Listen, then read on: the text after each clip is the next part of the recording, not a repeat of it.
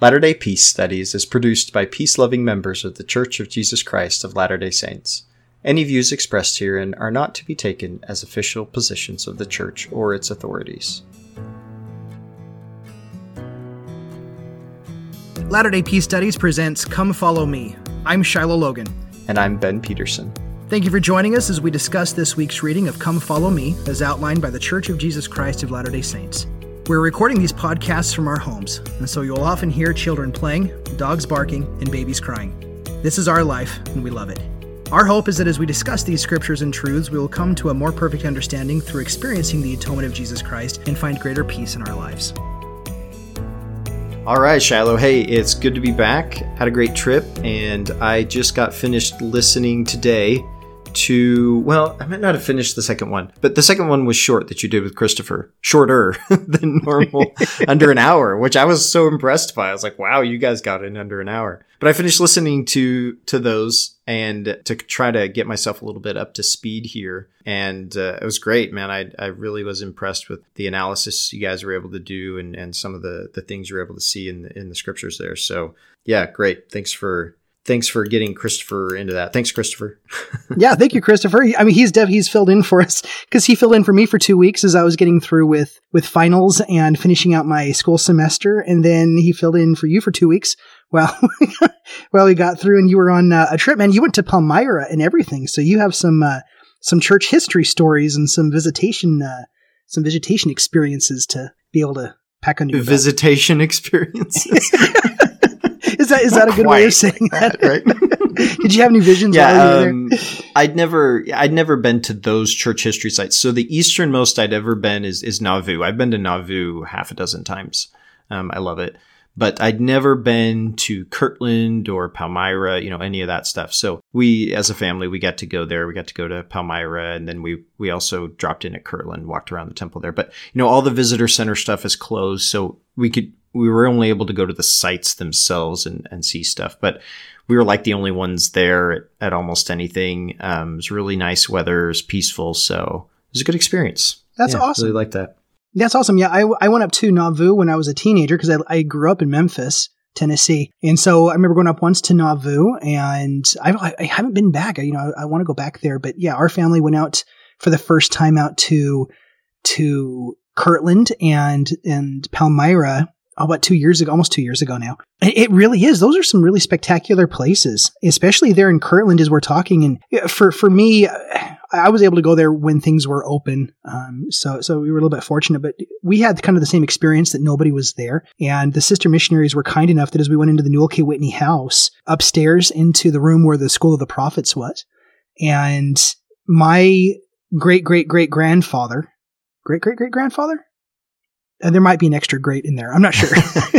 but his name is Graham Coltrin, and he was Zebedee Coltrin's brother. And Zebedee Coltrin's in, you know, he's a, a prominent figure in, in church history. He's in the D&C. So my great, great, great, maybe great uncle. but at any rate, Graham Coltrin was in, was in the School of the Prophets, and, and they both recorded the story of, of being in there when, when the Godhead came through, when Elohim and, and Jehovah came through. And, and so we got to spend some time there as a family just by ourselves and, and kind of sit in the room and the sister missionaries let us be there for them. It was a special experience, but uh, it really is. It's a it's a really great place to be, and just being there on the outer the outer lawn there of the Kirtland Temple is is awesome.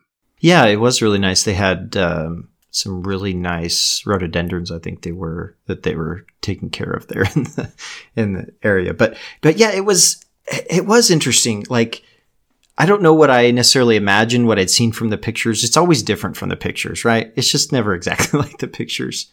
Um, it's just a different experience, but it is a little hard to kind of sometimes wrap your mind around. Okay, this is the actual place and the actual stones and the actual building that that they built and had the experience as well. Because you hear these stories, you know, your whole life, and then and then to finally get to actually see something literally concrete, right? Is it's just interesting. It's a it's it's a unique experience. So yeah, when you when you get to actually experience the concrete history, when we went in there um, into the E.B. Grandin press, I remember because they say that the floor is original still, right? And my oldest daughter, Liberty, you know, she looked at the floor and then she's like, "No, I don't believe it." And I'm like, "What? What? what don't you believe, sweetheart?" And she's like, "This this floor, it can't be that old." and I remember thinking, okay, yeah, it is because just that idea of experiencing the old and of recognizing that this has been around for a very long time and all the stories we hear about when you come into contact, physical contact with it, it becomes Yeah. a completely different experience. So, yeah. You know, our, our American conception of old though is so quaint. You know, it's so funny because I It's cute. I was yeah, I, I've been listening to these these lectures on the history of ancient Egypt. And this is a culture, like a, a culture that persisted for over three thousand years. This fairly consistent culture religion. There's really nothing that we know of in the history of the world that's been quite persistent like that. And and so their concept of old is much different from like an American concept of old, right? And yeah, thinking just in, in, in ancient terms. Yeah. so uh, let's jump in and, and start talking about section 63 today. So so section 63 uh, this is the only section in the reading for this week. And you know, as I was reading through this section, like I kind of felt it was a little a little bumpy, like kind of a roller coaster, kind of up and down, and and it was hard to like grasp a real consistent idea of of the um, sort of the attitude, I guess you might say, or the mood of God in this section. Um, it seemed to to be kind of up and down. But then I, I so I listened to it a couple times and then I read through it and I went back and was rereading the the section heading. As sometimes it does with these sections, you know, a lot of times I'll read through these and they're really puzzling. There's a lot of parts that I'm just like, man, I don't I don't know what that means or where that comes from or how does that fit into everything. And then um, often when I go back and read the section heading, something in the context kind of clicks for me. And um, so here in the section heading, we have some words from Joseph Smith, and he's describing the basically uh, the circumstances that brought about this revelation. You know, essentially the question, right? So he says here, in these infant days of the church, there was a great anxiety to obtain the word of the Lord upon every subject that in any way concerned our salvation. So, so the keys for me there were, were these phrases, great anxiety and every subject. Back in section 58, verse 26, I think it is, we get this uh, pretty well known phrase that, that's repeated often in the church here. For behold, it is not meet that I should command in all things. For he that is compelled in all things the same as a slothful, and not a wise servant, wherefore he receiveth no reward. That's kind of what came to mind when I read this this uh, phrase here that they had great anxiety to obtain the word of the Lord upon every subject, and it seems like you know the saints here are are just seeking for uh, every particular that they can get in everything. And and obviously in, in one sense that's that's a really good that's a, like that's a virtue right? Seeking this knowledge.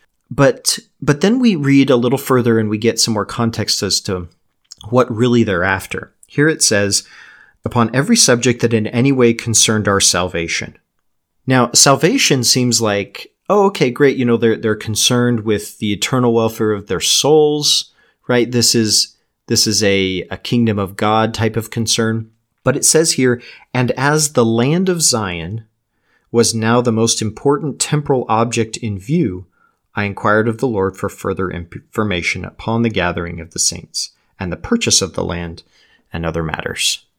So it's interesting. It turns from this topic of salvation into a, a discussion of land and, and even identifies this as this land of Zion as being the most important temporal object in view. Okay. Not, not spiritual, right? Not kingdom of God in terms of gathering of the saints and purifying them and, you know, preparing them to uh, receive covenants, things like that. No, it's a temporal object in view of the land. How are we going to get there? What are we going to do when we get there? What's it going to look like? What's the economy going to be like? All of these temporal matters. And that just, that was fascinating to me because it really kind of does a good job of, of couching what then happens in this section here.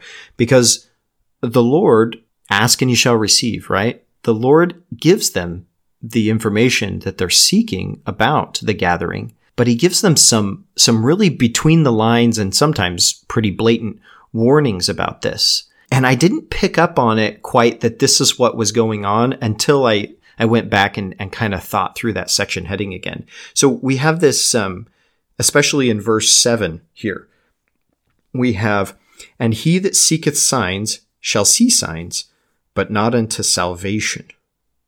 Okay, so we had just read in the section heading that the saints had great anxiety to obtain the word of the Lord upon every subject in any way concerning their salvation, but that the particular interest was upon the temporal object of the land of Zion.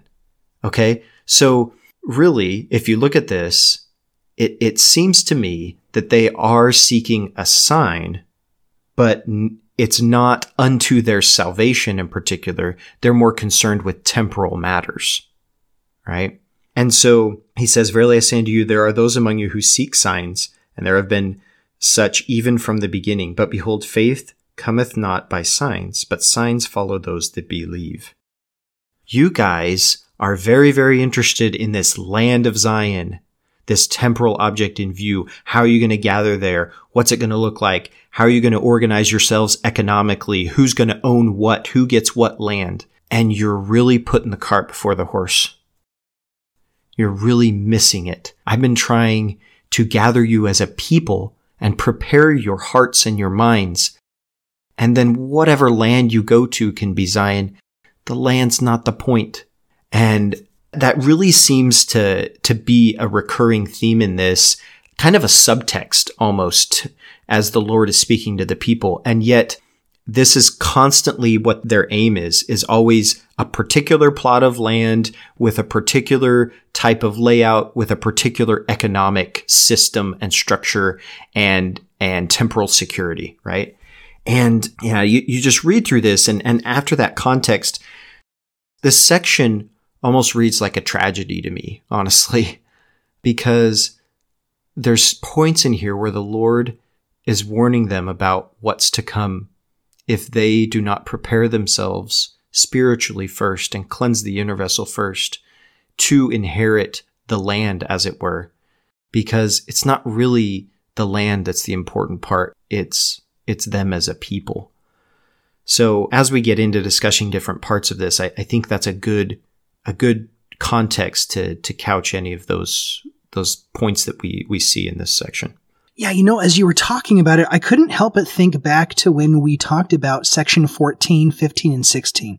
Because those sections were the ones that were given to the Whitmer sons. Oh, yeah. And we talked about that whole be careful what you wish for and be careful what you want to know. Because in, in section 14, we have like a very specific desire to, to know one's duty.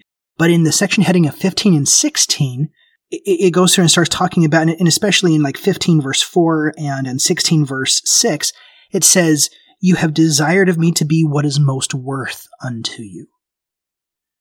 And, and I love that question because, you know, it goes back to that, to what you were talking about, kind of putting the cart before the horse of what do we do versus what's, what's the greatest thing of worth and value. And in this, I, I, love that you brought that up about this whole temporal object in view. Now, of course, in context of this, like we talked about in the previous weeks, number one, we have Joseph and the saints who have no identity. I mean, they're, they're growing in their identity. They're barely a year and a, not even a year and a half old. They're like a year and four months old. It's a nebulous identity, right? It's yeah, this, it's a, yeah. It's in flux, right? And they've already gone down to Missouri. They've already experienced the disappointment of expectations. They had such high expectations as to what they thought Missouri and independence was going to look like. And it, it didn't meet any of their expectations. Even Joseph's. Even Joseph was like, yeah, really? Because he goes out there. It's, it's a, it's, it's like a frontier trading post. It's not even a town yeah. at that point. This is just a field with some trees. right. And and they're supposed to go out there and be missionaries and really trying to get people involved in this discussion and they're like who are we going to convert? There's nobody really out here. And the people who are out here, Joseph even recognizes he's like, he's used to being around some of these rough and rowdy people. And even these people are like worse than, worse than the people he's even used to being around. And they don't want anything to do with the church and they're not going to force it down their throat but they go outside. And so there's just this disappointment. But yet Joseph turns around and God's like, nope, this is it. We gotta, we gotta, you know, purchase the land. And I love some of the verses we're gonna, we're gonna talk here about purchasing the land and what God is trying to focus their minds on by doing that.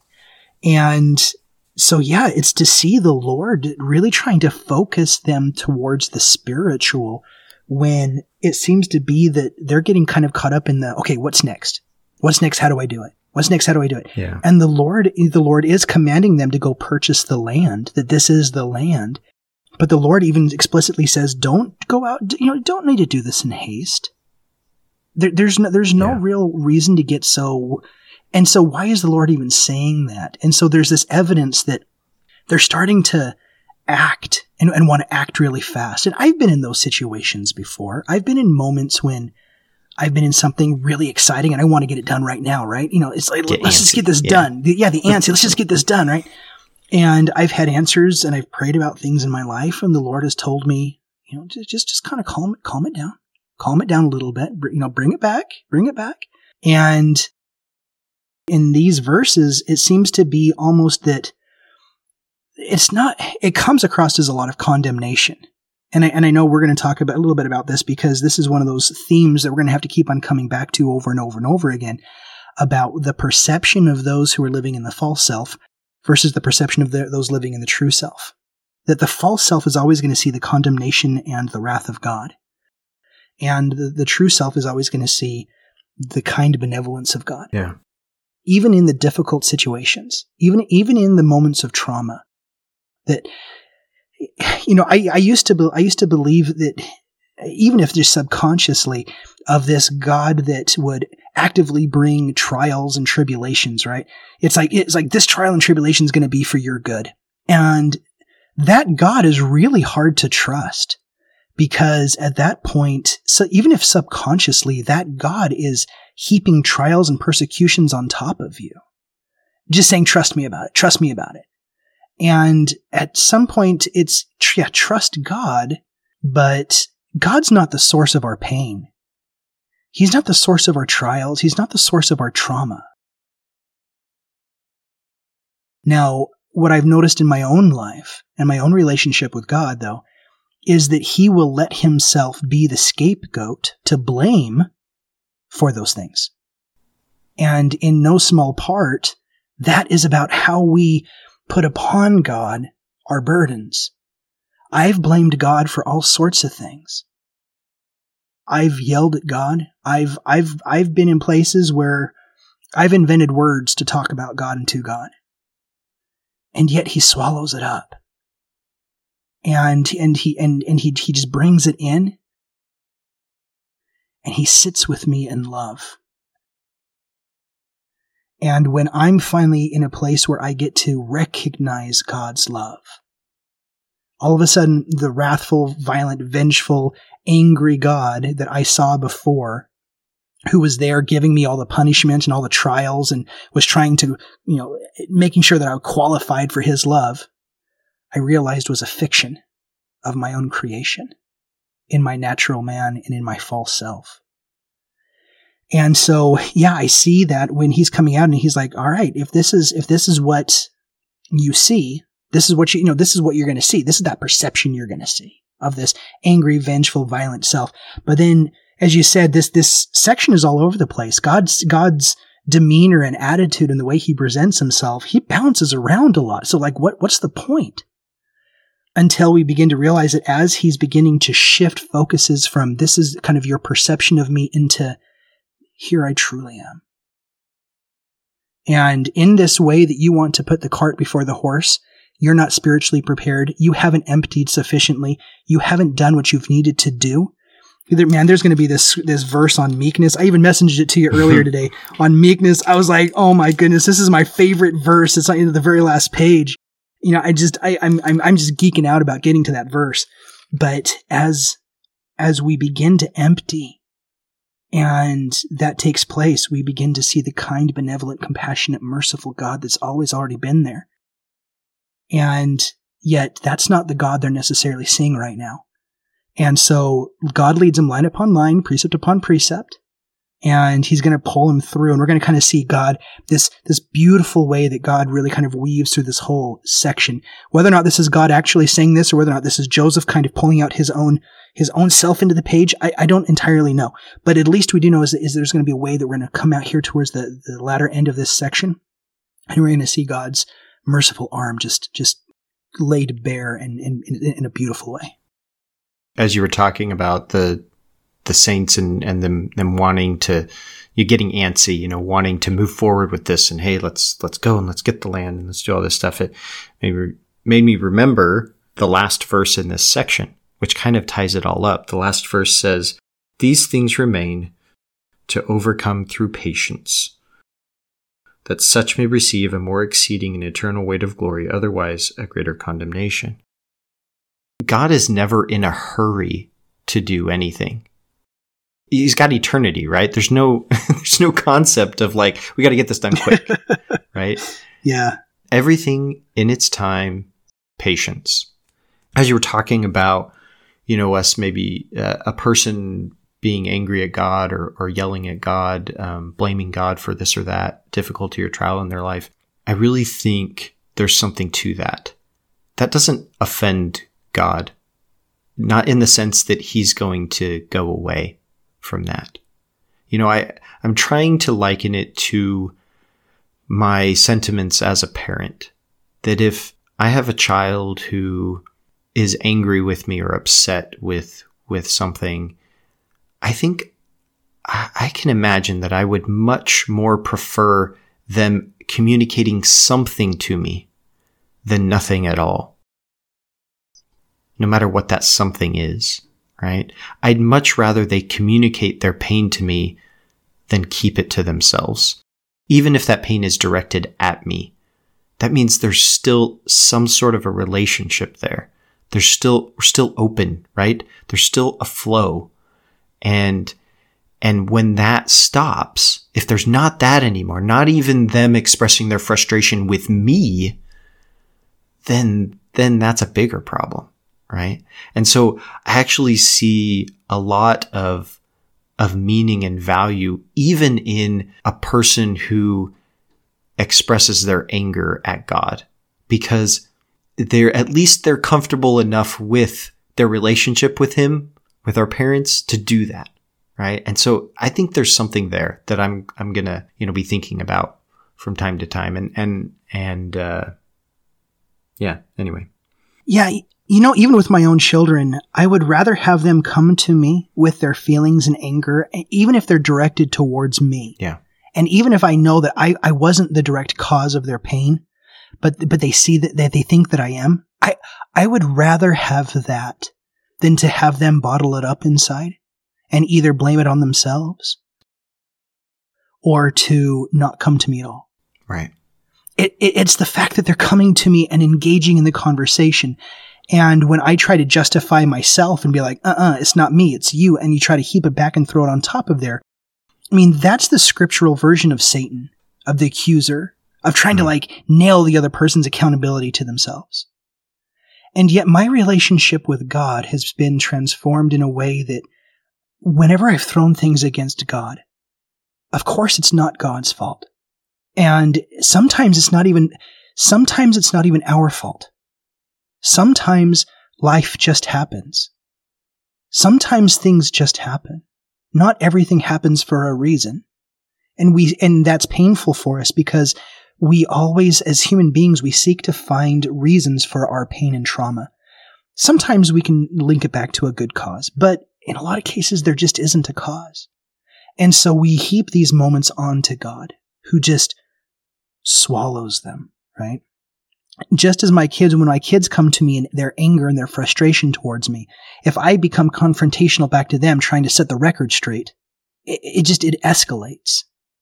But as I listen to their pain, and as I sit with that in their pain, and as we kind of walk through and we process through things, inevitably, I, I literally, I'll say probably nine out of 10 times whenever I, when we just kind of sit down and I just sit with them and we process through and I just kind of sit there, they'll, they'll, they'll eventually always say, Dad, I know it wasn't your fault. I'm just, I was just really sad. It takes patience, right?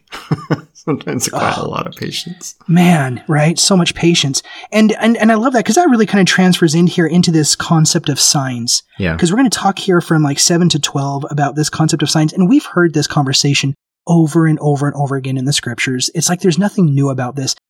A wicked generation seeketh for a sign. Don't go seeking for a sign. Don't go looking for proof of like God's existence just to be able to heap it upon our pride. We've gotten those narratives. We get it. I, and I don't know anybody else who like goes out and is like, God, just give me a sign. And if you give me a sign, we don't do things like that. That's just not, that's just not in our culture. But what I've noticed is that, you know, it says here in verse 10, yea, signs come by faith, not by the will of men, nor as they please, but by the will of God. And the thing is, is God is always willing. God's always willing to give forth these signs. God is not lacking for evidence of God. Right? And so in this way, what I've noticed is that as, as I focus the intentionality of my inner self, this goes back to like what we've talked about, what I've talked about with James Fowler. Uh, you know, he has a book, The Stages of Faith. And he talks about faith as like this inner core essence of our humanity that is trying to focus and come out and, and, and we create modes that we focus our faith and channel our faith into, into creating real life experiences. But faith is that inner core essence, that thing that causes us to wake up every morning, to put one foot in front of the other. But when we actually direct our intentionality, our faith into God, something magical happens in that we begin to see the patterns of God emerge in our lives. And it's just kind of like what we've been doing with the scripture. We've been doing it in just one particular way with, with these episodes in talking so readily about the Beatitudes and the Sermon on the Mount. Because just by going and pushing ourselves into that particular conversation with God, not to saying that's the only conversation we can have with right. God, that's the only pattern we can find with God. That's just for this particular show and episode and things that you and I study that's just a very, very helpful way for us to see God. Just where we're at right now. it's just where we're at right now. You know, do this again in four years, it'll be something else. Sure. I hope it's something else, right? I hope I'm growing. I hope I'm not like still churning in these same stories. But with that, we begin to realize that the more we leave the false self behind, you know, we start to see the Beatitudes in every section you know, I see it already here. We're going to have a Sermon on the Mount verse in the verse 16. We're going to talk about meekness at the very end. Like it's scattered all over in these sections. And those are the patterns that we begin. Those are the signs. And so I, I begin to see signs almost synonymous a lot of times with patterns. That these things are, are correlated. That whenever you see these patterns emerge of God, you're beginning to see the signs of God because we're beginning to see what God, who he, he really is, as opposed to what we've projected or thought he was. And, and he really does reveal himself in miraculous ways that we begin to see him. And that's when we direct that faith and that intentionality into God. So that's why these signs only come by faith. They don't come just by conjuring them. They have to come through that intentionality of faith. Yeah. So this goes back to a conversation that we've had multiple times about spiritual eyes, right? The gift of seership, so to speak, being able to see with our spiritual eyes, our eyes being open to the things of the Lord, looking around us and seeing with our spiritual eyes what God is doing all around us. Things that our eyes were closed to before, that our false self blinded us to, that we couldn't see. But now that our eyes are opened, we can see them and we become aware of them. And that's, that is, I think, it, eh, that one of the strongest senses in which faith brings about miracles.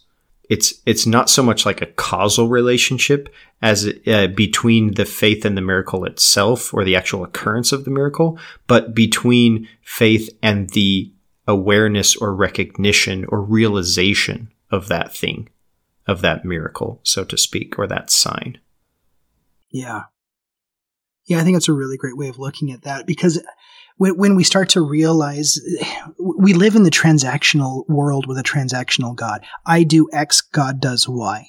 And many scriptures are even written in this context. So it's, it's really hard that if we really want to try to prove the transactional God, it's going to be really, really, really easy because the scriptures are very much written in that language. That has been the language and understanding of God for so long. But at the same time, we've never really established Zion as well either. And so that's one of the things that I look at a lot of these, a lot of these scriptures, a lot of these, these people who taught certain things and believed certain things and the beliefs that came out of the way they lived and the beliefs that functioned and kind of gave them structure for the way they lived. Now, of course, we have here, even in these very chapters, that God gave them commandments that they didn't live up to. So we have people who don't even live up to the commandments that they're given, sure. But we begin to realize that none of these people with the beliefs that they're having and how they're living it ever really brought about Zion.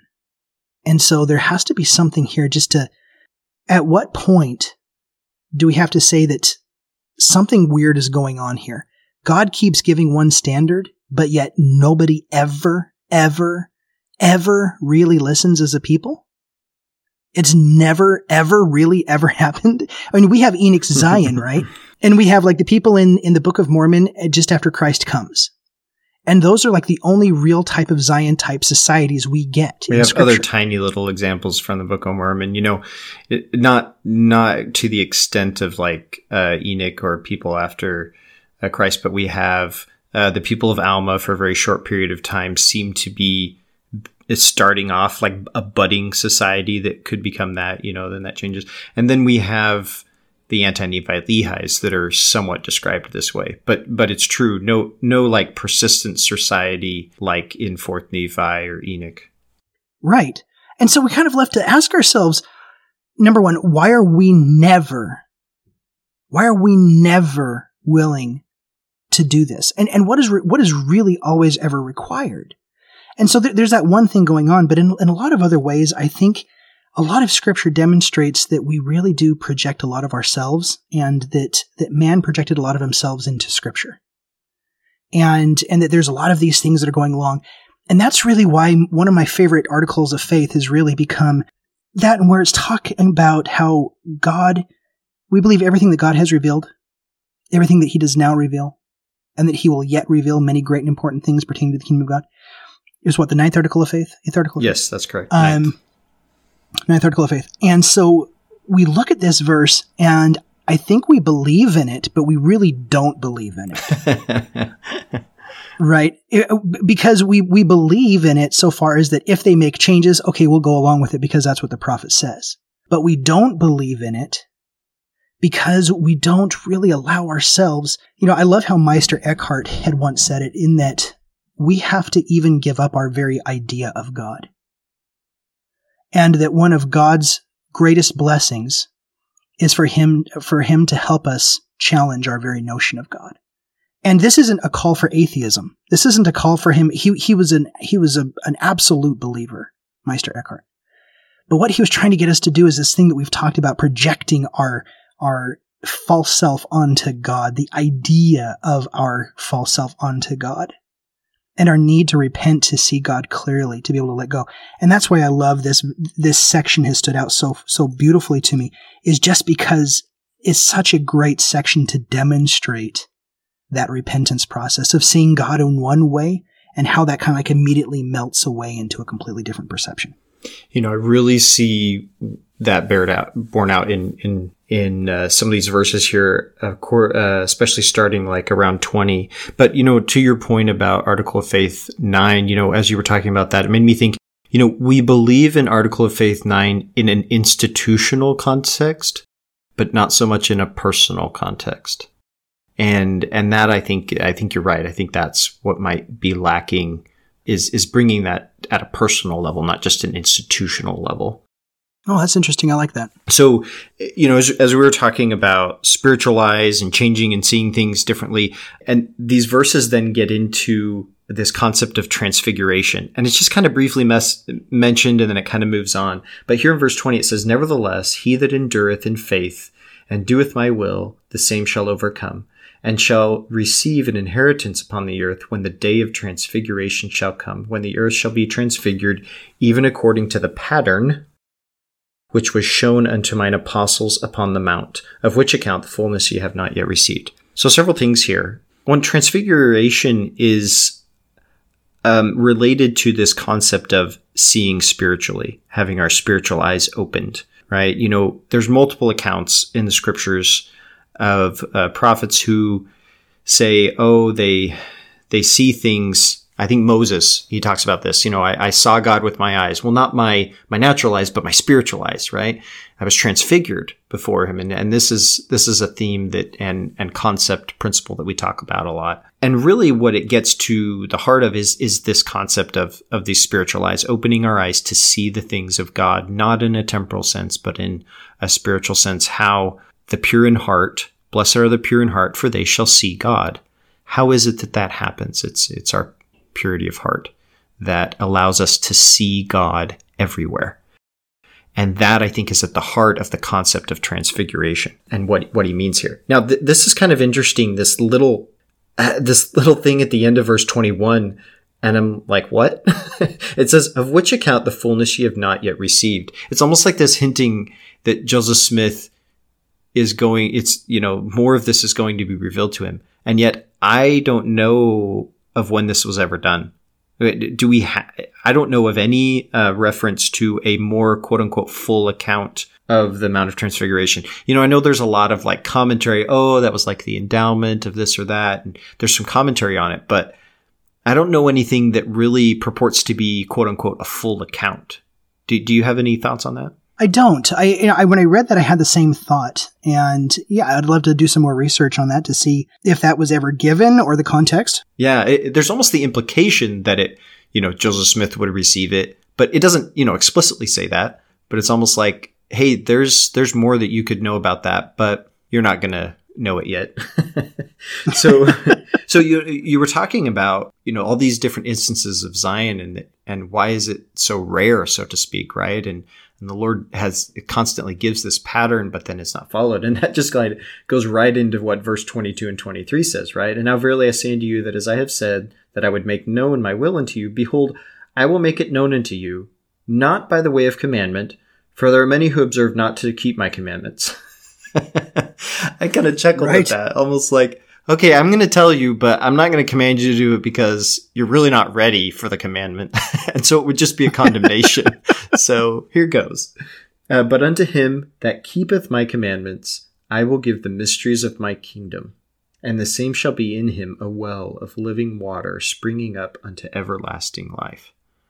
There's a lot there. And I, and I wonder if, if this isn't hinting at, at one of the things that we've been discussing lately about the way that we approach the scriptures and these quote unquote mysteries of God.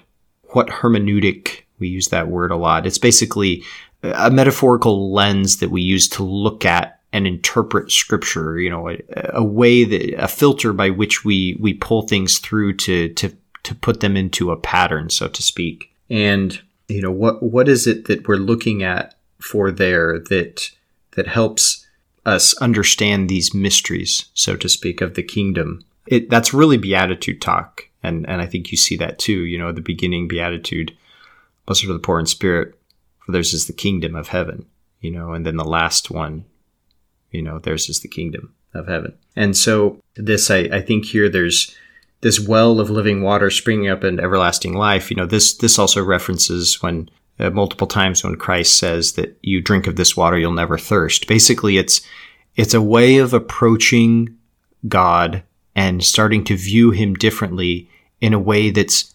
inexhaustible. Right? It it it constantly gives new meaning and peace and assurance and a way of of helping us come into a deeper and and more fulfilling relationship with God constantly. And that's kind of kind of how I see this verse. Yeah, you know, I love that it talks here about keeping the commandments because you know, in the scriptures we have commandments that we do and we have commandments that we keep. And I've noticed a distinction between the two in that doing commandments are usually like a one-off. Like like Nephi going out and getting the plates. Mm. You know, once you get once you get the plates, you, that's kind of it. You're not going to go back and get them again. And so it's kind of a one off moment. But on those things that we keep, it really becomes a nature of an expression of who and what we are. love thy neighbor. That's not something that you just like go do and you're like, okay, I'm done. I did that. Right. yeah. And, and and loving isn't just something that we think about on on a moment's notice. It's it's something that we develop and, and that we come into contact with, that we really have that experience with God in recognizing his love. You know, in First John 4, it says that we love because God loved us first. The, the, that kind of the unmoved mover, if you want to go into kind of an Aristotelian term, but but the but that God was the originator of that love, talks to us and gives us a knowledge of that love, and then we act from it. And that's why, you know, I've had the conversation so many times with so many Latter day Saints. And it's one of those things that I think is sadly so prevalent in missions where keeping the commandments is seen as a checklist. Hmm. You do all the checklist and you get blessings. You do everything perfectly, you then you God owes you blessings. God is bound when he does what you know when you do what he says. It's your wages. right, it's your wages for for doing exactly what it was there. But yet uh, my own experience on my mission and I know countless other missionaries and and other and other people just in our walks with Christ. It's that we learned how to love because someone loved us first. That we just act in that love because we are in love. And it's from that motivation of just being in love with God that we just, we just act because that's all we can do. And so in this way, it's, it's to keep the commandments. If you love me, keep my commandments. If, if you recognize the love. So the question is, how do we come into the recognition of God's love? And for, for me, it's, it has become that beatitude conversation that, that, that for me is what has landed the, the strongest in my life. To be able to walk through that path and being able to empty my worldly identities and cares, mourning my lost identities and coming into a moment of meekness because it's in that moment of meekness it says the meek shall inherit the earth. And so here we're seeing, going back to verse 20, we're talking about an inheritance upon the earth. But an inheritance can only really ever happen if you're meek. And to be meek, you need to be able to pour out the identities of the earth and to have that mourning experience. And so from that, we, we just become the person that follows the path of God. You know, that, that's what the blessedness means in the Beatitudes. It's, it's this complicated word of like, this is what God would do if he were here. It, it's it's not a blessed shall be; it's a blessed are. It's an immediate thing. Mm-hmm. And so when we come down here to verse twenty three, and it says, "And in him shall be a well of living water."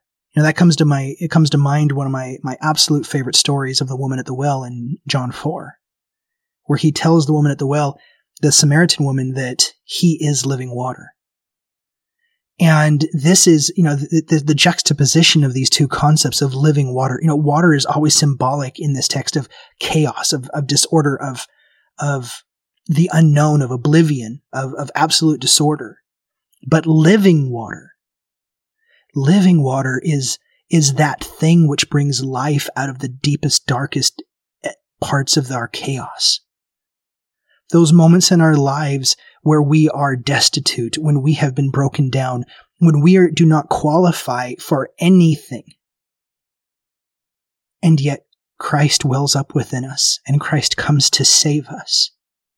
That's living water. When you didn't deserve anything because you weren't qualifying for anything and Christ came to save you and broke through and you experienced the love of God, that is living water. And so here we begin to realize that living water will come to those who keep the commandments, but it's also been my experience that living water comes even when not. That God will break through those barriers and those walls to find us. I mean, it's just like Saul, you know, Saul on, on, on the road to, was it to Damascus, where he meets Jesus Christ and Jesus Christ comes down and there's a little bit of confrontation there. You know, why persecutest thou me? And, and, and he's like, well, who are you? And yet he, he didn't deserve it. He had done nothing to deserve it. But yet Christ comes to him and transforms him in that moment. He becomes a new person. And so, yes, we are in these moments when if we are keeping the commandments, so what I think is coming out from here in verse 23 is we're talking about a is talking about a beatitude journey. You go through the beatitudes, you go through this process. We we just like you were saying, Ben, we will reveal this mystery of the kingdom, the mystery of what it means to give up all the identities of the earth and to accept the identities of God. That that is a process in itself. And in that, we will experience the well of living waters. But also, lest you forget and you think that you've done this on your own, I also bring those who don't even deserve it, have not even consciously been on this path. I too bring them living water. I absolutely love that about the scriptures and about Christ. Yeah, I, I see. I see a lot of ways to to take this this verse here and um, and pull some things out of it. I, I have written in the margin Alma twenty six twenty two, which is which is basically talking about learning the mysteries of God and and how those are revealed to us. That's Ammon's discussion after after uh, going among the Lamanites to preach. So you know these these next verses here 24 through like 31 I, i've been waiting to discuss these like all year these are some of the most marked up verses that i have in my doctrine and covenants and and it's just a fascinating little narrative of how the lord presents the case of the land to the people and says, okay, if, if this is what you want, I'll give it to you. And this is how it needs to be done. Otherwise, there's going to be problems. And it's interesting in the context of what we're talking about with this section because really what the Lord had been offering them was, was a way to prepare themselves to become a Zion people. Um, and, and then they would inherit the land as, as, as part of that meekness, right? Um, that was the the effect, and and the saints here though seem to be grasping and and and striving towards the land as the cause. You know, once we can go there and live there and we're away from everybody and we can build our own community, then we'll be able to build Zion. And the Lord says, well, sure, if you want. you know, that's not exactly how it goes, but if that's the way you want to do it, really here's some here's some principles to follow on that. So this this is is fascinating to me. And now behold, this is the will of the Lord your God concerning his saints, that they should assemble themselves together unto the land of Zion, not in haste, lest there should be confusion, which bringeth pestilence. So here we're, we're back to this this hastiness thing. You know, it always reminds me of uh, the Lord of the Rings. Those those uh, the Ents. They're always doing everything so slow, you know, and everybody's like, "No, you need to hurry up," and they're like, "No, everything needs to be slow. You're too hasty." and and the Lord's just telling me, "Okay, yes, this is my will. I do want this for you. I'm not, I'm not trying to keep the land away. This really is a, a good thing for you, but you got to get the horse before the cart on this. And if you rush into it, you're, you're not preparing yourself properly for the experience that I have for you. Confusion, pestilence. Well, that's basically exactly what happens, right? So this entire, these entire next verses are, are both prophetic and instructive. And because we know the history, they, they foreshadow a tragedy here of the people, in a sense. Obviously, there's good that comes out of all this, but, but there's quite tragic circumstances. Behold, the land of Zion, I, the Lord, hold it in mine own hands. Okay, it's mine. I own it, so to speak, right? I know we've touched on that discussion of ownership, but I I have power over the, this land, and whatever I deem necessary to be done with it will be done. Nevertheless, I, the Lord, render unto Caesar the things which are Caesar's. Now, this, this verse is interesting to me, and I, would like to get your thoughts if you have any on it, because what's interesting is, is this is obviously a, a word for word and an allusion to Christ's imperative to the Pharisees about who to pay tribute to.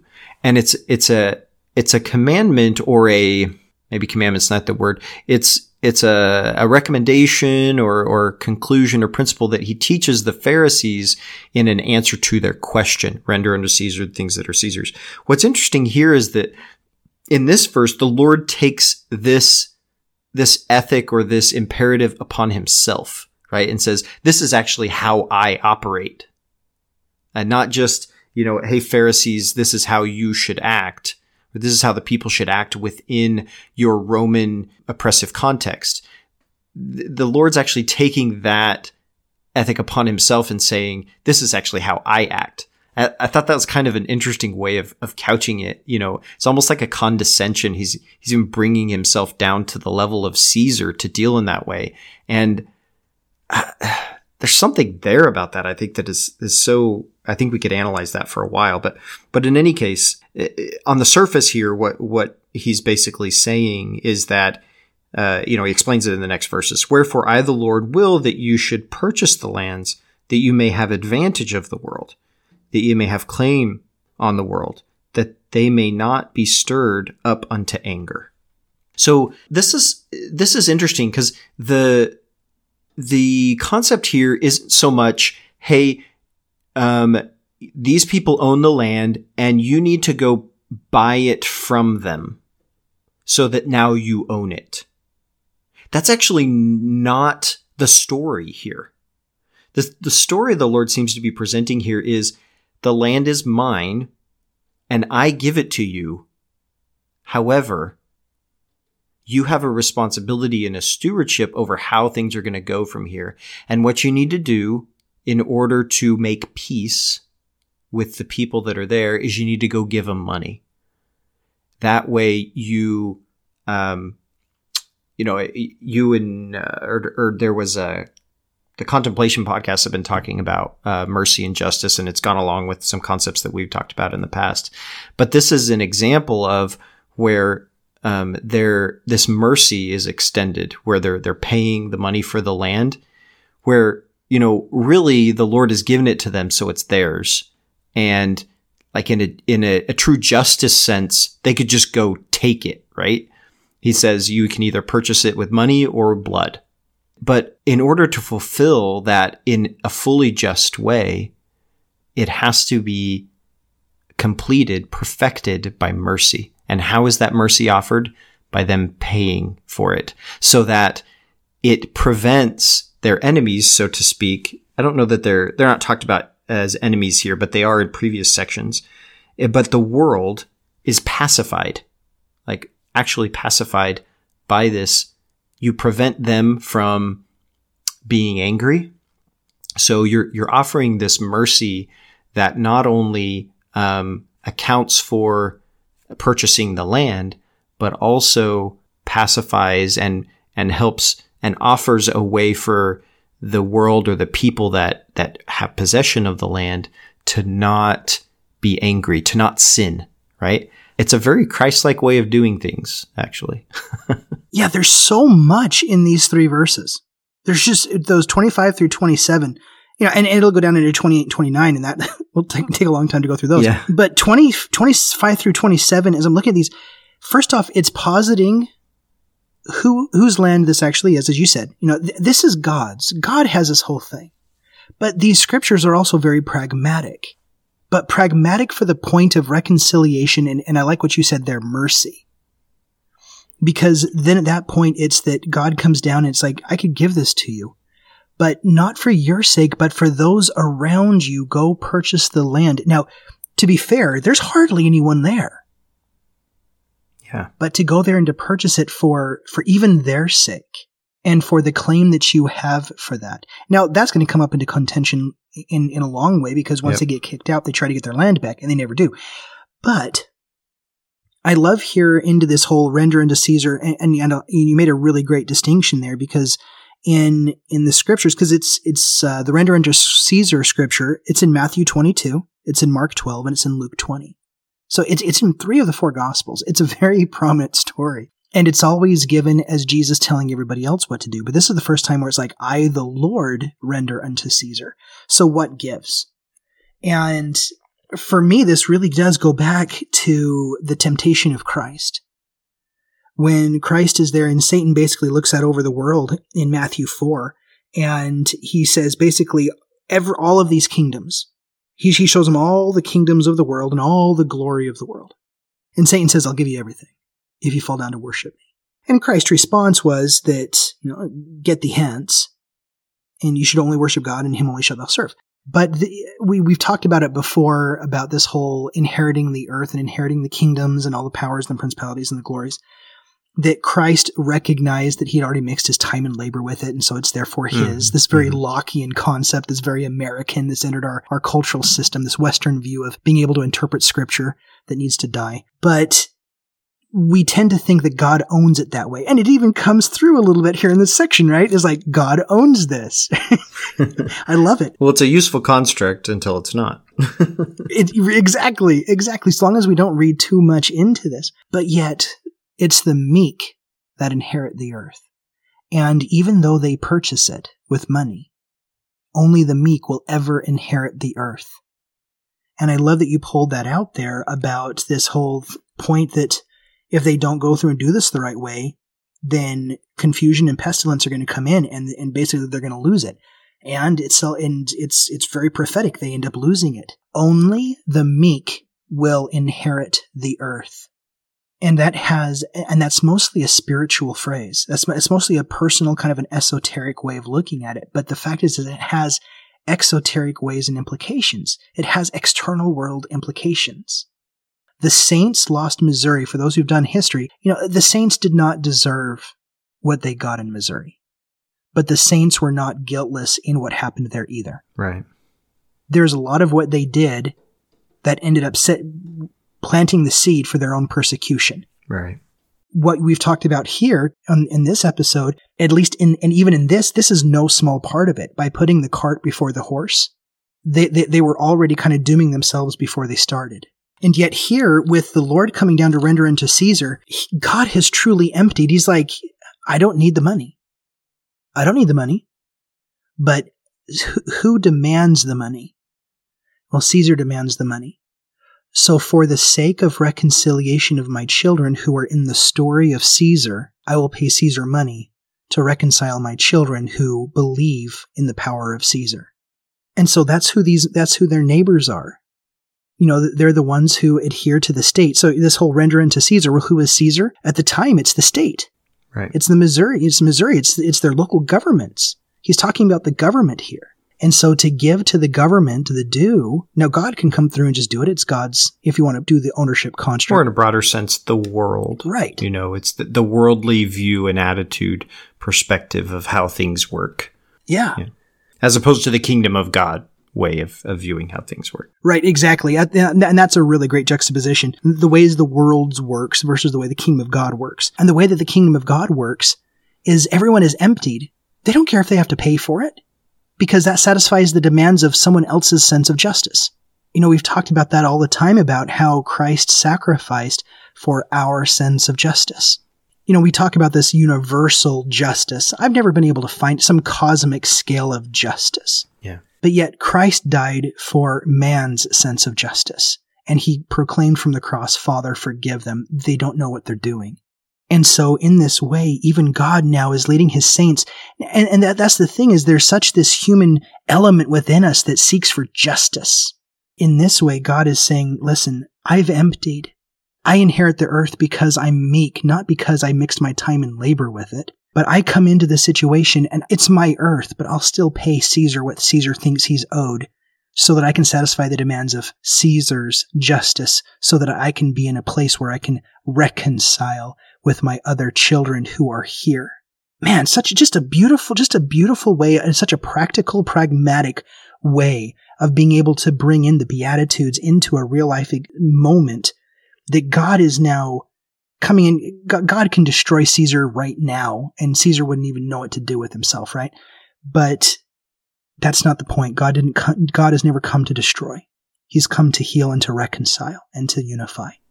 And here we see it all over again. It really is a powerful example. You know, as as it as it goes here, uh, verse twenty eight: For Satan putteth it into their hearts to anger against you and to the shedding of blood. And here's kind of the crux of the whole thing here. Wherefore the land of Zion shall not be obtained but by purchase or by blood.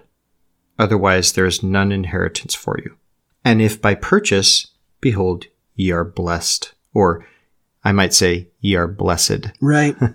Yeah, I mean, the it, I don't know if it's just us and our our beatitude hermeneutic, but it, it really is pretty uh, pretty drenched here, right? this is interesting here. So there's two ways that Zion can be obtained, it says, by purchase or by blood. And the implication here to me is that they would be justified because the Lord has given them this land. It's really theirs to, to be given. They would be justified in taking it by force. It just, just in the sense of obtaining the land from a justice standpoint, right? But the Lord says this really isn't the way to do this because it's not going to accomplish the ultimate end that you want. And the ultimate end isn't justice. The ultimate end is a Zion people. You know, the kingdoms of the world are fixated and constantly talking about justice. And the kingdom of God is much more concerned with the concept of mercy. As my people, if you want to build Zion, you need to be, you need to start from that foundation of mercy. But if you, and if by blood, as you are forbidden to shed blood, lo, your enemies are upon you, and ye shall be scourged from city to city and from synagogue to synagogue, and but few shall stand to receive an inheritance. It won't work out the way you think it will. You can't take this by force.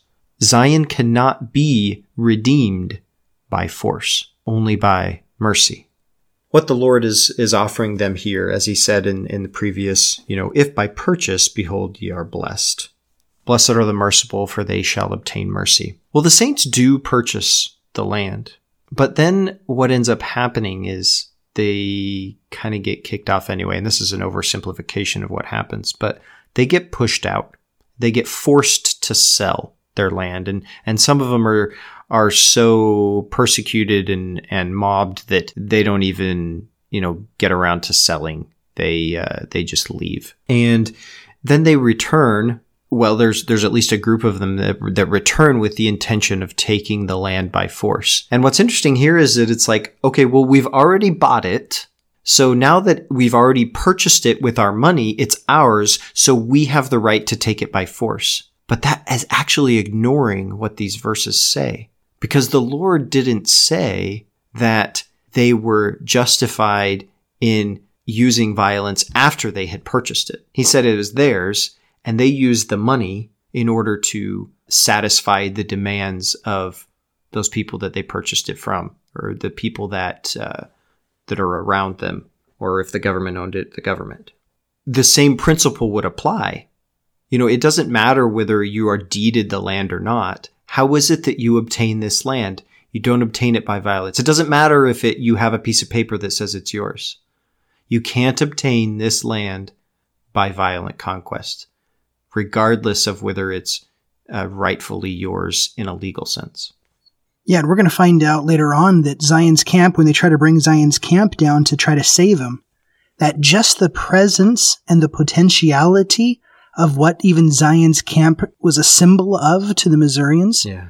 became the very justification that the governor and that they needed to, to officially kick the Mormons out. That, that before Zion's camp, they very much could have likely have been reconciled. And we're going to, yeah, it, it, just goes on. even in verse 33, I have sworn in my wrath. And I, I love verse 32 going back. I, the Lord, am angry with the wicked. well, of course the wicked are going to see an angry God, right? Yeah, that's a subjective perception thing. Right. And so they're going to see that. I have sworn in my wrath and decreed upon the wars. Of course, th- when wars start, people are going to see a wrathful God. You don't have to go very far in war literature to have people believing in an angry, wrathful, violent, vengeful God.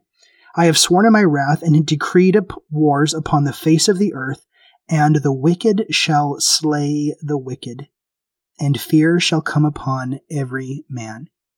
Now this goes back to those podcasts we did for the Book of Mormon, right? For in Mormon, when it's I think it's Mormon chapter Mormon four or five. Yeah, Mormon yeah, four or five. The wicked slay the wicked. It's in the Book of Mormon. We have it in we have it throughout the war chapters that we talked about it in the war chapters. We have two segments. If anybody wants to go back and listen, we have a two part segment on the war chapters, just talking about this exact same thing. And the principle is consistent throughout the whole narrative that the wicked slay the wicked.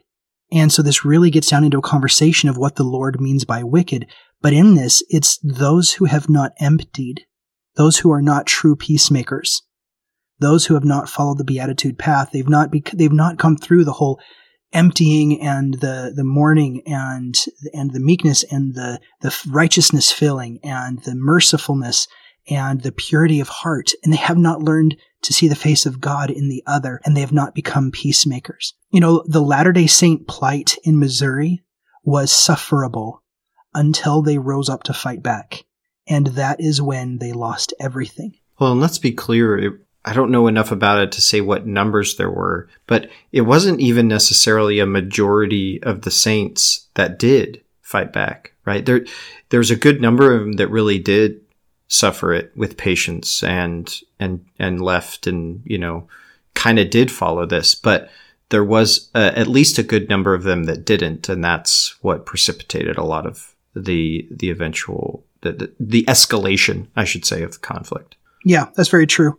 And in verse 34, and the saints shall also hard, handily escape. Nevertheless, I, the Lord, am with them, and will come down in heaven and with the presence of my Father and consume the wicked with unquenchable fire. You know, that sounds very, very destructive, right? Violent, vengeful God coming down to destroy the wicked, you know, on behalf of the righteous. Mm-hmm. But yet we learn again, you know, through this kind of talk, the consuming of the wicked with, un- this is, fire is always this purification. God is always I love Howard W. Hunter. He has a quote that, that I've quoted quite a bit in several of the articles that I've written on the topic about how when the Pharisees and the Sadducees would always come and try to trip him up, about how he responded to them with non-answers. He responded to their like false dualisms with with non-answers. And Howard W. Hunter says the reason he did this was because he loved the Pharisees and the Sadducees, that he had actually come to save them. And, and I love applying that to verses like this where we always want to get, have the wicked get theirs.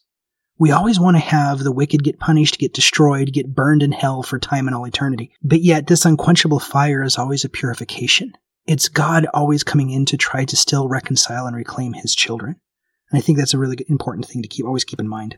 You know, and it, it also is sort of a rhetorical way of telling those who have been wronged that justice will be done. Right? It, it, it's, it's a way, it's a rhetorical way of telling them that their demands for justice will be satisfied.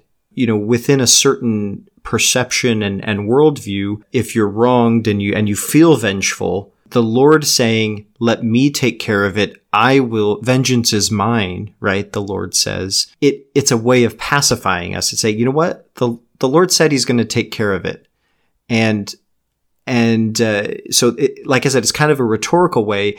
If my conception right now of the lord taking care of it is that he's going to burn my enemies with fire at least that means that i can move on with my life right? Right.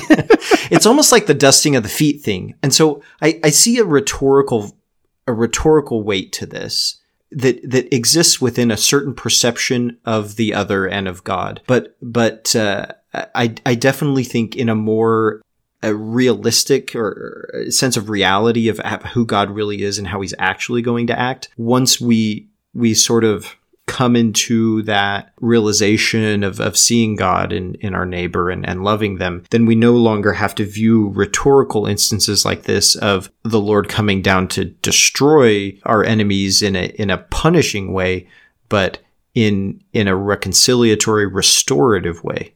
So Yeah. Yeah, I like that a lot. Like I said, it, it kind of goes back to the dusting of your feet thing. It's like this ordinance that the Lord offers us because we're not really ready to fully forgive our enemies, but the least he can do is offer us a way to give it to him, right? Just give it to me so you can to take it off your shoulders. And then as you do that, you become aware more and more that you never had to take it on to begin with, you know? And you can just forgive and let it go but it's kind of a step in that direction, I think. Yeah. Now I have I have some things to talk about here, kind of on the next page, getting into verse fifty-seven. But is there anything here between uh, verses thirty-four and fifty-seven that uh, that you had that you wanted to talk a, about? A few things. I think the main thing that stood out to me here. Uh, there's not. I don't know if there's a ton of meat on this one, but I liked verse forty. It says, "Let all the monies which can be spared, it mattereth not unto me whether it be little or much, be sent up unto the land of Zion, unto them whom I have appointed to receive." I just think it, it's interesting. You know, the Lord isn't concerned with a particular amount. What he's concerned is that we, we consecrate, that we give all we can. You know, the the man, the rich man that comes to to Christ and he says, "Sell all you have and give it to the poor." It didn't matter. It didn't matter how much he had. It mattered that he gave it all up, whatever that was. And so I, I just this concept here, whether it be little or much, it, it doesn't matter, because you know the Lord doesn't need the money. What he's what he's offering them is an opportunity to give something up, to give it up, so that they realize that they're not dependent upon that material thing. Yeah. No, that's a, that's, that's a great point. The opportunities, and this kind of comes back to, I think this verse, this chapter, this section, whatever we want to call this, uh, really does a good job in showing several aspects of, of a pragmatic or practical God, of really coming down and, and reasoning with his children. And, and I like there that you bring out, God doesn't need our money he really doesn't need the money. And he's always telling Joseph, don't worry about it. Don't worry about it. I got it taken care of. And Joseph is always fretting about it because, you know, he's the face of it and he's the one who takes the brunt of it. You know, God's not taking the brunt of it kind of a thing. Joseph is seemingly. Hmm. And it really is. It's a good, it's a good chapter and verse there to be able to have us kind of turn back to recognizing that God really has everything taken care of. As we take a few steps into the dark, He's always there for us. You know, and turning to verse 57, there are quite a few verses in between, but turning to 57, this is the one I really wanted to get to. Yeah. And in, I, I, have actually covered this topic pretty, we've already covered this pretty extensively already by this point. But it says, And again, verily I say unto you, those who desire in their hearts in meekness to warn sinners to repentance, let them be ordained unto this power. Yeah, I love it.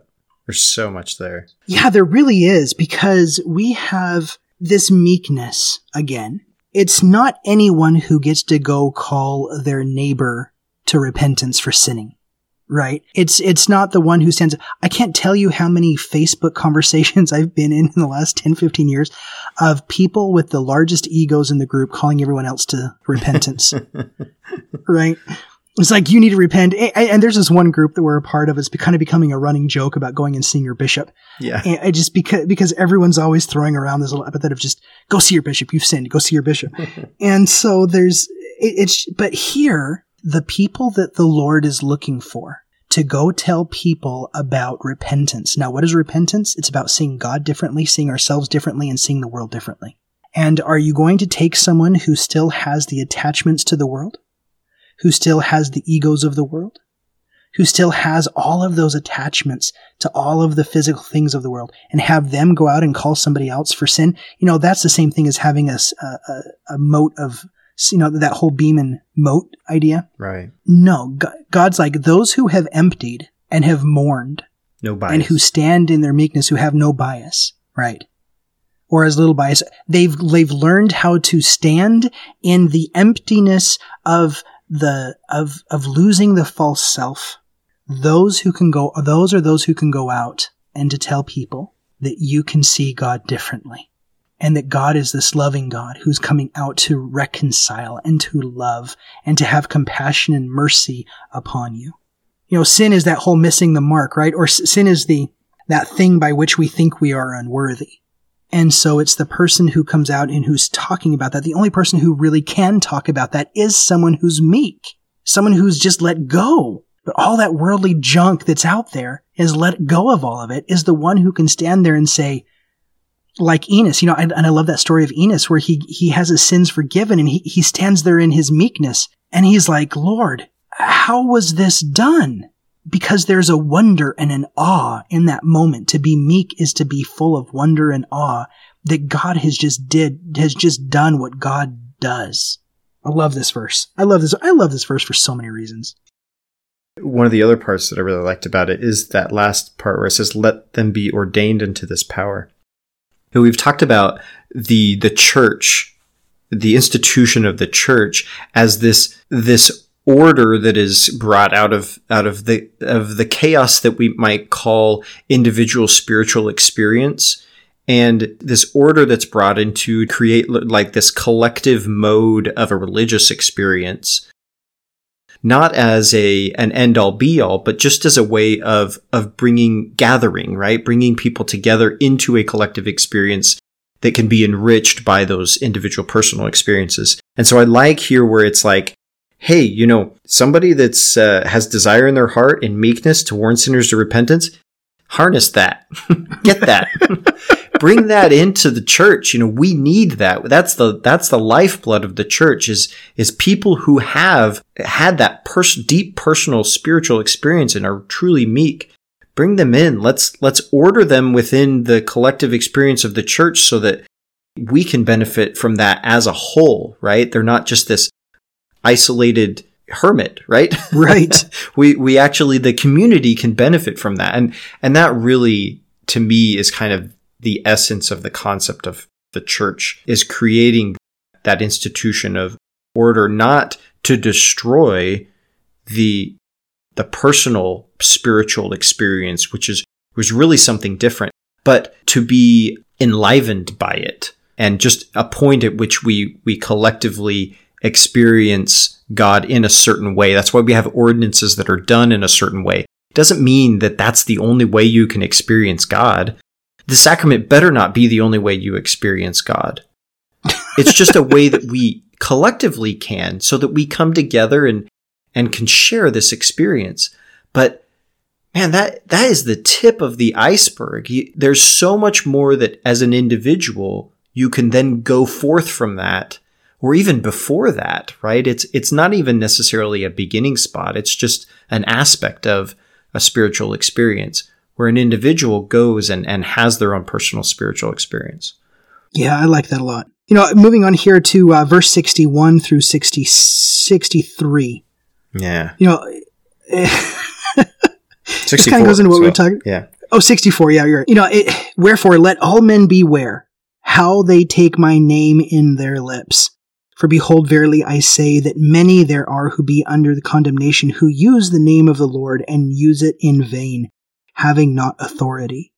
Wherefore let the church repent of their sins, and I the Lord will own them, otherwise they shall be cut off.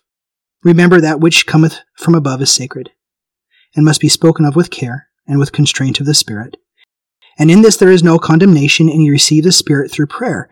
Wherefore without this there remaineth condemnation. Well, a lot to unpack there, but mm-hmm. taking the name of the Lord in vain, I'm so glad that we are beginning to talk more and more and more about this as a church culture, that taking the name of the Lord in vain has nothing to do, little or nothing whatsoever to do with using the just an, uh, an exclamation of God in a moment. Yeah, an expletive, sure. An expletive, right? So taking the name of the Lord in vain has far, far more to do with claiming that God supports something and is behind something and commands something that God had no intention of ever or desire and that God never supported or promoted to begin with. You know, we do this all the time. We, we say this about God and we say that about God and, and we say all sorts of things in the name of Jesus Christ. Amen. We've got to be careful with that. Yeah. And this really goes back to the meekness. Those who have purged themselves and have been meek, who stand there in their meekness, are the ones who are able to talk about the Lord without the ego. They're the ones who, who come in and can talk about repentance because repentance does not become a matter of condemnation. Repentance then becomes a matter of invitation. It's, I've experienced this. Come experience this as well. I've tasted of the fruit. Come taste of the fruit with me. It's not a condemnation for anybody who doesn't. It's a desire that everyone comes and receives. No one is Satan here. No one's accusing anyone of not coming. And that's the difference. The minute you see someone accusing someone of something, you know that Satan has entered the mix. Hmm. Because those who have truly tasted of the love of God, just like Lehi, they bid others to come. They don't accuse them. They don't belittle them. They don't do anything. The pointing fingers come from the great and spacious building. Those who have truly tasted the love of God invite. And so whenever we see things done, whenever we have any kind of call to repentance, whenever we have any kind of chastising, you know, chastening, you know, a lot of the times we chasten each other and, and we, and we come and we, you know, the Lord loveth who he chastiseth, or he chasteneth, right? And we take this as a license to then belittle or to condemn our fellow man in their sin. Uh uh-uh. uh. That's not how it works.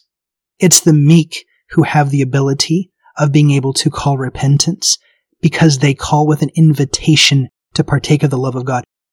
You know, we talked about this when we talked about Oliver Cowdery and, and that section with John the Baptist that I was so excited about. Because when we talked about authority, authority in the 1820, in, in Webster's uh, 1820, 1828 dictionary, he talks about authority in three ways. Now, the way that we talk about priesthood authority now is really in the first way that it happens in that it's a legal authority is right. the first way that we talk about authority. But it was the third way that he talks about it there. As one who has experienced something and now can testify of the experience is an authority. Right. And so here we talk about those who have authority, right? Who have the power, who have the authority. So wherefore let all men beware how they take the name of the lips. Behold, I say unto you, many there are who are under this condemnation, who use the name of the God and use it in vain, having not authority. Having not experience. That's right. They haven't experienced the love of God, and yet they are calling condemnation on everyone. They are literally acting in the way of Satan. That has become one of the, the first tools I've been able to find in recognizing God versus that esoteric Satan is that the minute someone accuses someone else, they are not standing under the fruit of the tree of life. They are not partaking of the fruit. They are not looking overhead and seeing it in its glory and then partaking it to themselves and then bidding others to come unto it. It is a finger pointing and it's a mocking. Now, I've done this a lot in my life. I, am a prime example of this. Now, I, I say this with all sorts of all sorts of realization that I've done this, like on social media, all over the place. You can't help but be involved in politics as I have way back in my life and not have done this. It's just the way it works. It's the way the world works. But the minute we try to use and invoke the name of God into something in which we are not inviting because we've tasted the love of God and we are accusing and pointing fingers, we are immediately taking the name of God in vain. And what you just said with accusation and condemnation is basically exactly what verse 64 says here, right? Remember that that which cometh from above is sacred and must be spoken with care and by this constraint of the Spirit. And in this, there is no condemnation. In other words, when you receive something sacred from above and you speak it with care by constraint of the Spirit, it's not an act of condemnation. And ye receive the Spirit through prayer. Wherefore, without this, there remaineth condemnation. See, if, if we don't speak about those spiritual imperatives, so to speak, by the Spirit and with care, as we talked about in section 50, we talked about how if we don't receive the Spirit, we won't teach. You have to teach by the Spirit, otherwise, it's not the Word of God, it's not of God. If you don't do it that way, then the way that you're teaching, the way that you're not inviting, right, condemning or accusing, is not of God.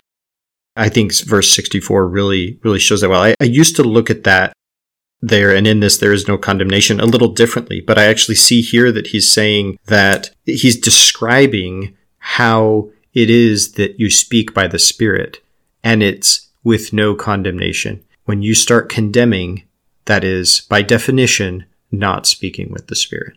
Yeah, and, and juxtaposing that with 62 that those who are who speak condemnation, who are under condemnation. Yeah. Well, and that just bears out like that that whole perception concept, you know, that epistemic reality that we live in in terms of accusation and and the wicked and the sinner and how we view God. We view these things as condemnatory rather than reconciliatory. Yeah. Yeah, I love it. These are some great verses. Well, Ben, you said you l- really liked the end verse there. Do you want to read that and uh, and comment on that as we close out? Yeah, these things remain to overcome through patience, that such may receive a more exceeding and eternal weight of glory. Otherwise, a greater condemnation.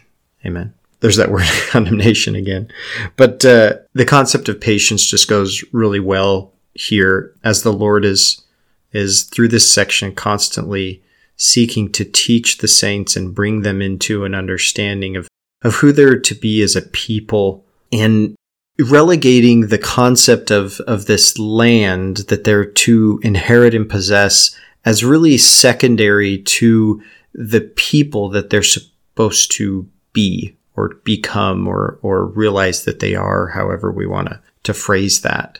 And so much of their great anxiety and and even, you know, eagerness, innocent eagerness, I guess you could say, becomes overbearance and isn't tempered by patience. And so he's, you know, I, I love this this phrase here, overcome through patience, because so much of our life we you know the the trials or difficulties that we go through or, or challenges that we face it's it's like, you know, there has to be determination to get through these things and we have to fight for them, right? And, and, and this is sort of the, the narrative of the, you know, the, the motivational speaker, right? you know, fight for your rights and, and stand up for it and push on through it. And there's a lot of like, uh, self help type of things or, or business coaches that are like, you know you get up and you grind right? And it's every day really pushing it and and rushing and and everything's about about hastiness right? I, so i just in in all of that i just love this phrase here to overcome through patience that as we are trying to walk with god and understand his way the way of christ that we realize that there's no there's no rush in everything. I, I really like that concept. You you are exactly where you're supposed to be. And so much of our life anxiety, I think, is tied up in this idea, this story that we constantly tell ourselves every day that we're not where we're supposed to be today. You know, we, we, we wish we were somewhere else than we are today, either, you know, figuratively or, or literally that that really ignores this this virtue of patience and that things are overcome by patience not by by constant anxiety over the grass is greener right? Well i have nothing better to add to that. Well everyone thank you for sticking around with us. Thank you for listening. Thank you for subscribing and thank you for sharing with your with your family and friends and those that you find that would find this as a valuable message. We appreciate all the support until next week, I'm Charlotte Logan. I'm Ben Peterson. Thank you for listening.